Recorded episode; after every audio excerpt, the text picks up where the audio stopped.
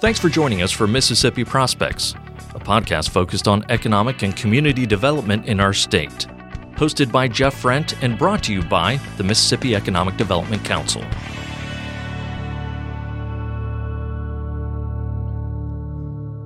British Prime Minister Winston Churchill said plans are of little importance, but planning is essential.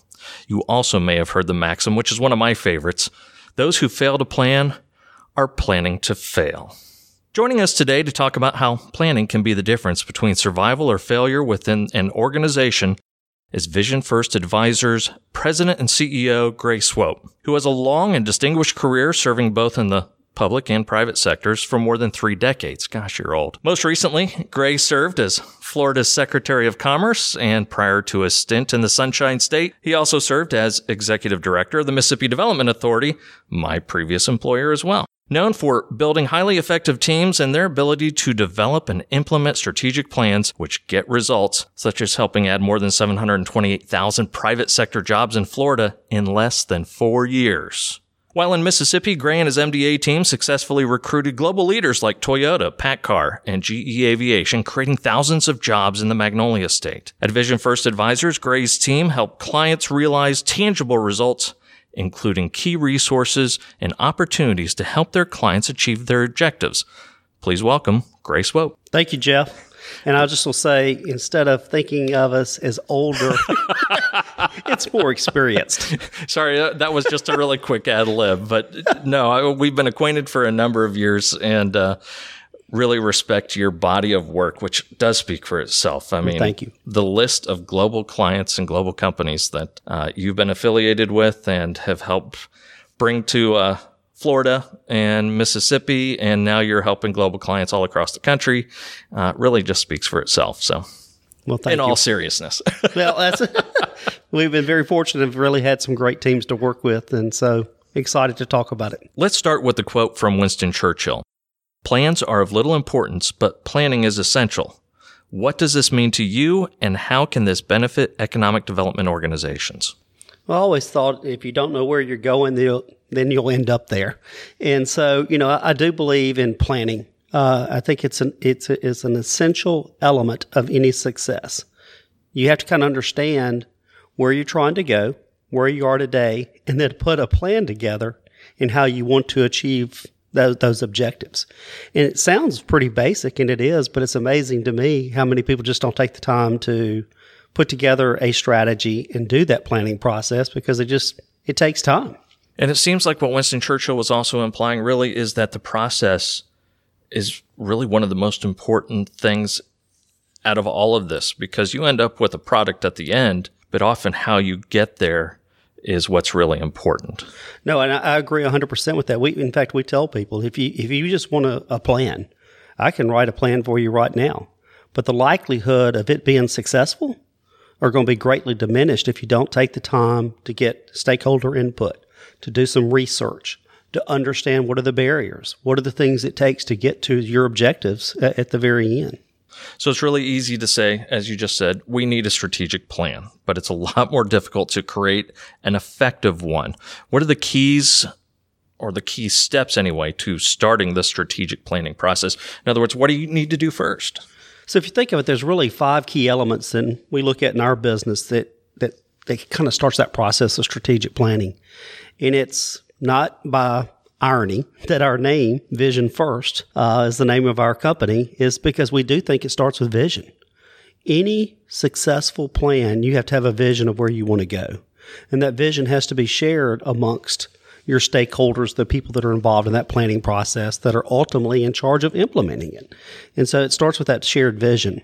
And then we, we, we call it the four W's. And this is something I learned a long time ago from uh, uh, uh Dr. Susan Ledick, who you won't have any idea, but it always stuck with me. But it, it somebody that we worked with, oh, two decades, three decades ago, now that I think about it, uh, on strategic planning. But it's to think about these four elements who you are, what you do, why you do it, and for whom.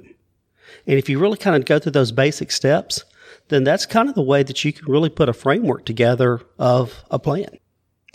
That's very similar to the basic tenets of you know journalistic storytelling. You know who, what, where, when, and why. Yeah, very similar. and I always say it also needs a beginning, a middle, and an end. Uh, in other words, you've got start someplace. The middle, you know, is your transition to what your goals are essentially in this case. Yeah, I, I find it interesting because a lot of economic development organizations, you start out with who, and oh, we're the IDA of or the Economic Development Corporation of, and you kind of say, okay, what does that mean? Who makes up your body? Well, we've got investors. Oh, we got political folks. We've got this. And so taking the time to understand really who is involved in that process and who are the folks that you're trying to achieve a plan for is a very basic step that most people just ignore. And from my experience, a lot of times people can't even answer those simple basic questions. They they feel that they know it, but when it comes to verbalizing it and communicating it, they're actually almost stumped. Every time, and it's interesting when we uh, work with our clients on, on a strategy, and we, we, we start with that basic premise of tell us about who you are. And that is, uh, and we could talk about a little bit in a, in a minute, but it's really there's a lot of elements of that of that who. Who's your community? Uh, you know, who are your who are your investors? Who are the ones that are going to implement? So it, it's really a basic step that kind of drives the whole process. How important is the strategic planning process, and who needs to have a seat at that table? Uh, and of course, it may be different for every organization.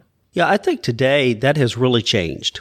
And so, especially, especially when you start talking about community and economic development strategy, it used to be that a good, solid economic development strategy really started with the Economic Development Organization or the Chamber of Commerce. It had the civic piece involved in it. And if you could do those two things, you probably had everybody you needed at the table to be successful. Today, it's much more, uh, it's a broader selection. And I think the question becomes who is your community? And so if you look at product today, product not just being a site, not just being a building, but product being talent, being people, it's not only the civic piece of it. It's not only the organizational piece of it, but it's really the talent piece of it. And then I think the fourth really thing that's really evolved and changed is is the role of not you know nonprofits and faith-based organizations and how they can help in community development and placemaking. It's become more fractured, sort of like the old days when you only had three television stations to watch. Now you've got cable television and you have hundreds of different options. And we have become more fractured now. There are also a lot more organizations vying for our attention and resources from these groups. No, there, there's no doubt. Eh, but you know, the thing is, all of the people that are at the table, they can bring value in a lot of different ways that we haven't thought of.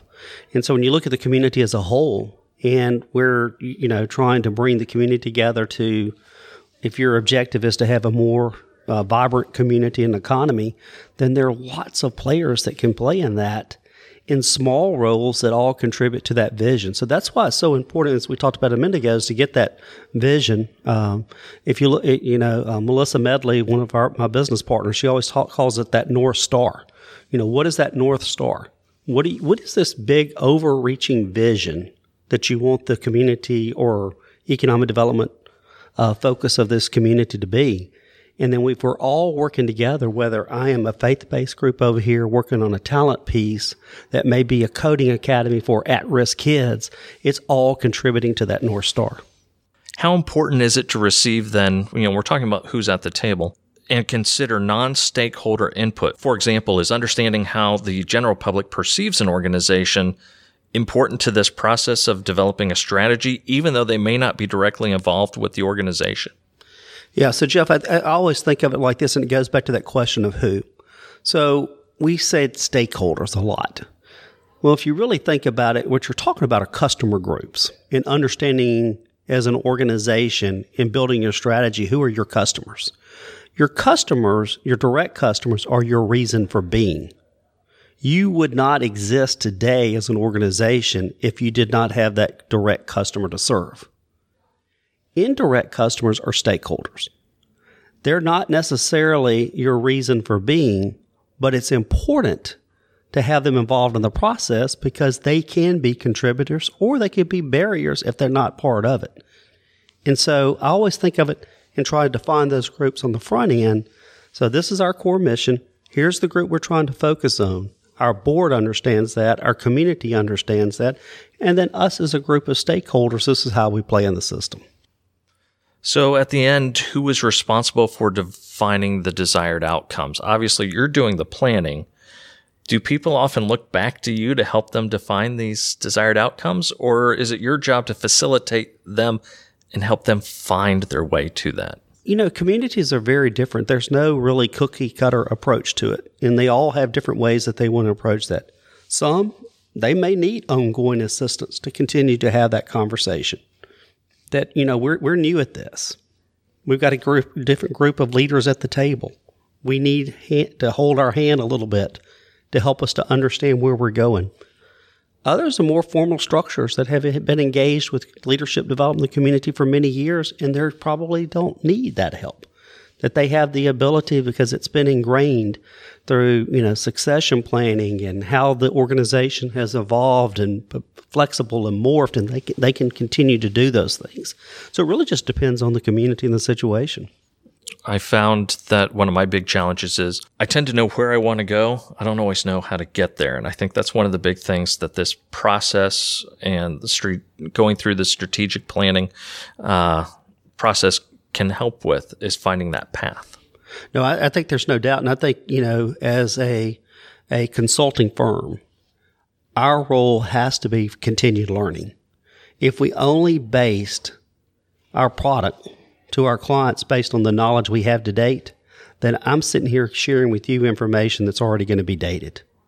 And so we constantly look at what other people are doing, what's you know what's the latest greatest and how all that evolves but it all then has to come back and fit that circumstance for that community so it seems today that many organizations they like to fall back upon the mantra of well this is how we've always done things which from my experience seems to be the path of dying a slow and sometimes painful death sort of the frog in the boiling water can strategic planning and continuously updating and i think that's a key uh, an organization's strategic plan save it from this fate? It has to. It's the only thing that will. If you're continuing to do the same thing today, in the, the way the world is so disruptive, I guarantee you in two or three years, your business is going to be in trouble. You know, it used to be they used uh, they say that leadership needs to reinvent itself every five years.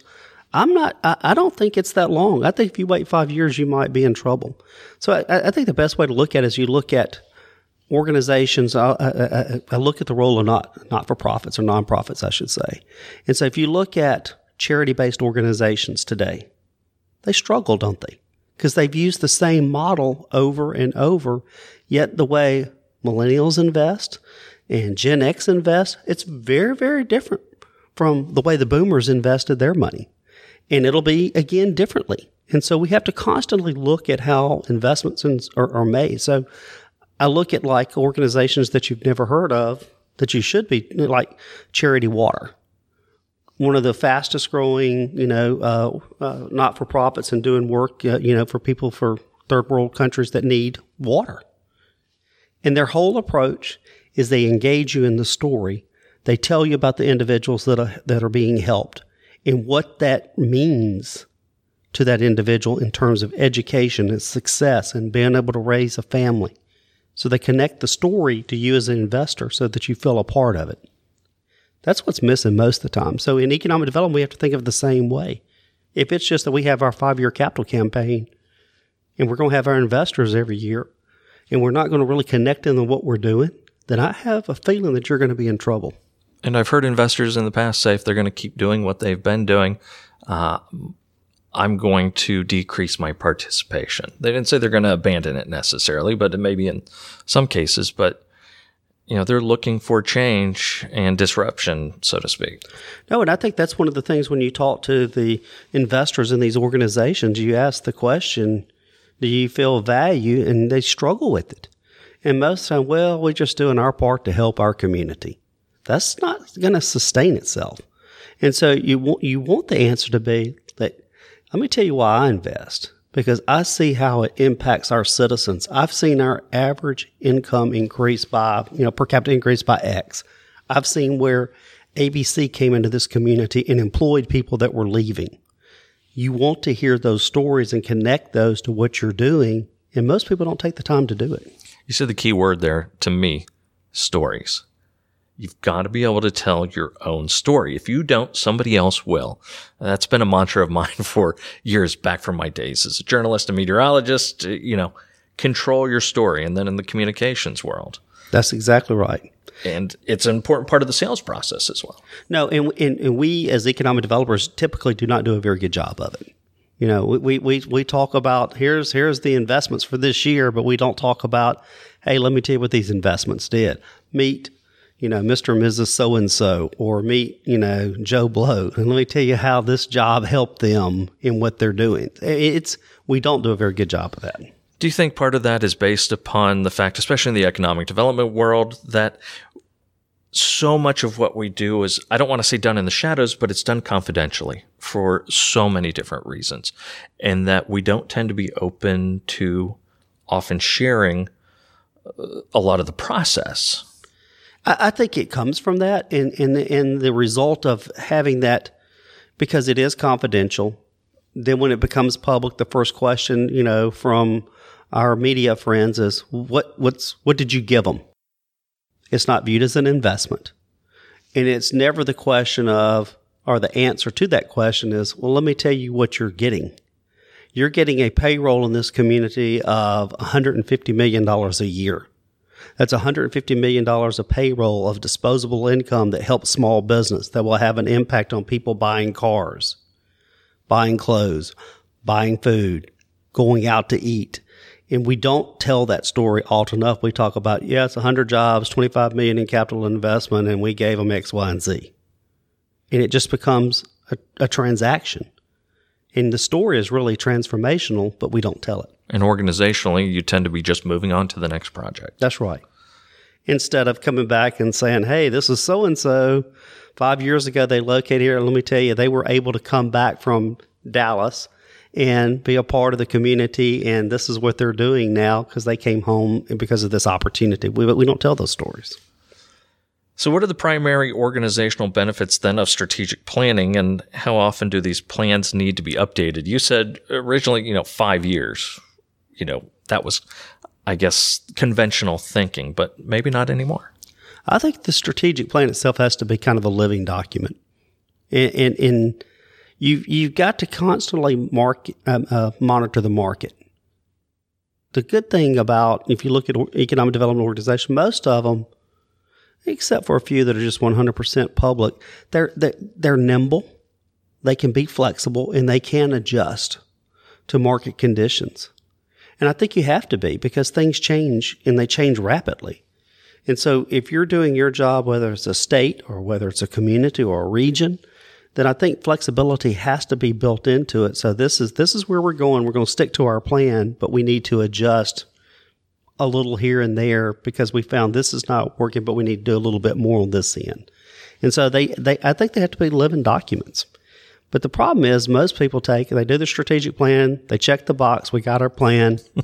and then when you go to your staff meeting or your board meeting, it's never referenced again. You never talk about, okay, these were our six initiatives and here's where we are. We don't give updates.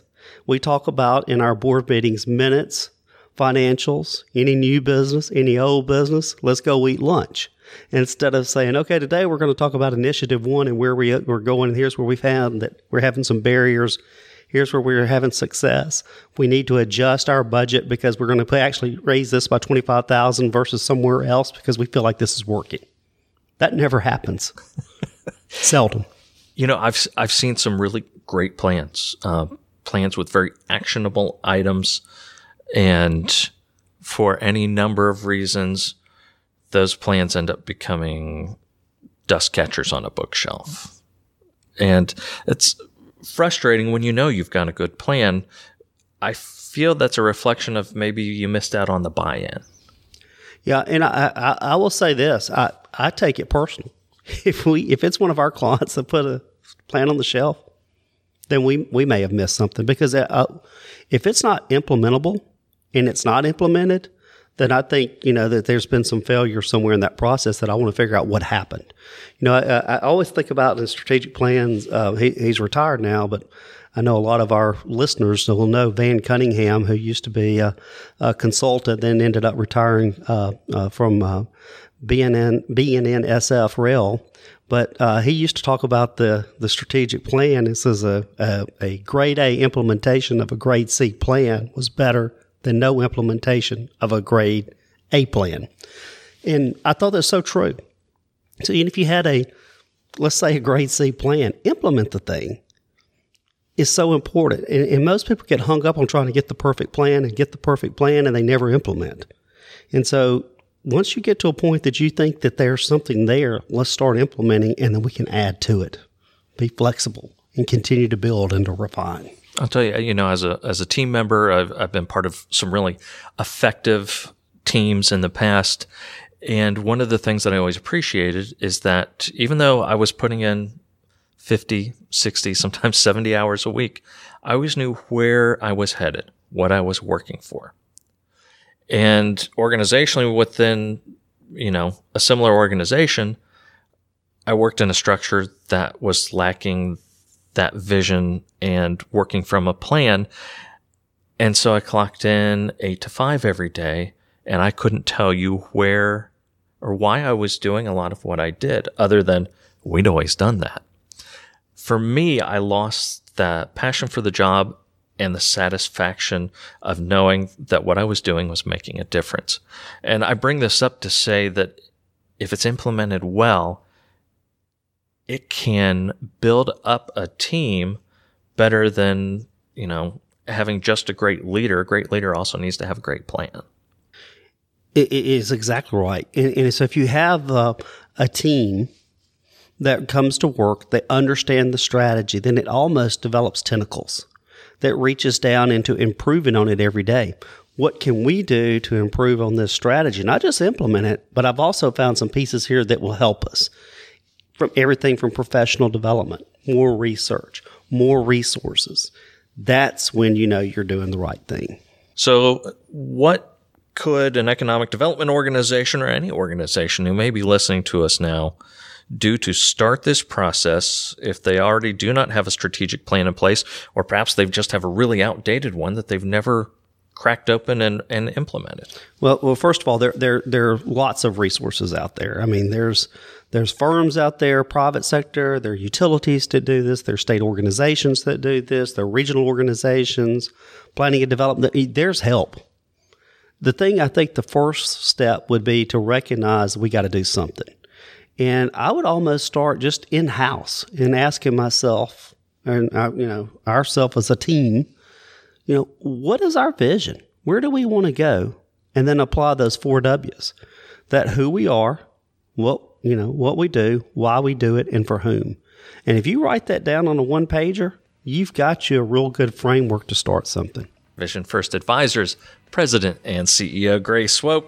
He knows where we're going, and he can help us all get there. Thanks for joining us. Thank you, Jeff. Mississippi Prospects is brought to you by the Mississippi Economic Development Council, the Mississippi Development Authority, Cooperative Energy, Greater Jackson Alliance, Entergy, Mississippi Power, Tennessee Valley Authority, Watkins and Eager, Butler Snow, Jones Walker, and produced by Podastery Studios. If you have questions or comments, join us on Twitter at MEDC Info.